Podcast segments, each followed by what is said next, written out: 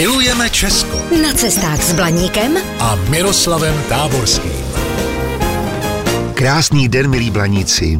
Tento týden vám odhaluji některá tajemná místa a po třetí se vracím na pražský Karlov ke kostelu Nanebevzetí Panny Marie a svatého Karla Velikého. Minule jsem totiž slíbil, že vám budu vyprávět příběh tamního oltářního obrazu. V sedmnáctém století žil v Týnské ulici na Starém městě Pražském malíř Mono. Ten měl doma jako dědictví po předcích obraz, na němž byla zachycena Panna Marie v očekávání. Jednou ho navštívil známý houslový virtuóz Slavíček, kterému se obraz natolik zalíbil, že ho prý chtěl políbit. Třikrát se o to pokusil, ale ať se snažil sebevíc, neznámá síla stála proti němu. A tak mu doporučili, aby šel ke zpovědi a přijal nejsvětější svátost. Zachoval se podle rady a náhle bez obtíží obraz políbil. Malíř Mono tuto událost považoval za znamení, že je obraz opravdu požehnaný a patří do rukou církve. Rozhodl se, že ho daruje prvnímu knězi, kterého potká.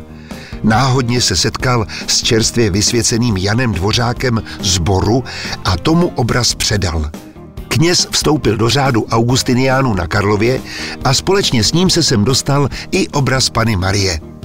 Na svátek navštívení Panny Marie druhého července šestnáct set devadesát sedm pak byl tento obraz slavnostně posvěcen a umístěn nad oltářem.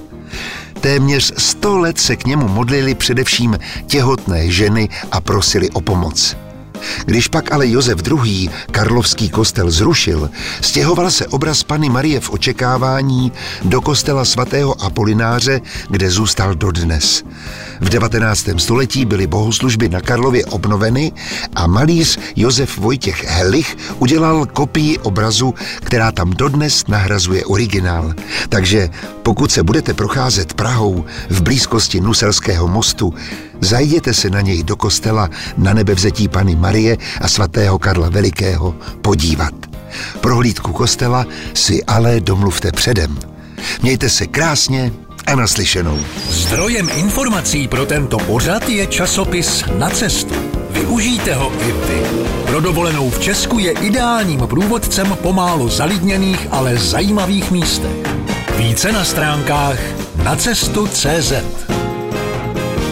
Vaše cesta po Česku může být dobrodružná, romantická, adrenalinová, prostě všechno, jen ne nudná. Jsme Alegria, firma na zážitky po celém Česku. Falkensteiner Hotels and Residences. To jsou prémiové hotely v oblíbených destinacích Chorvatska, Itálie, Rakouska i Jižního Tyrolska. Každý host je pro nás jedinečný. Postaráme se o zábavu vašich dětí a vy si v klidu vychutnáte váš oblíbený drink. Falkensteiner. Dovolená, po které toužíte. Více na falkensteiner tečka com.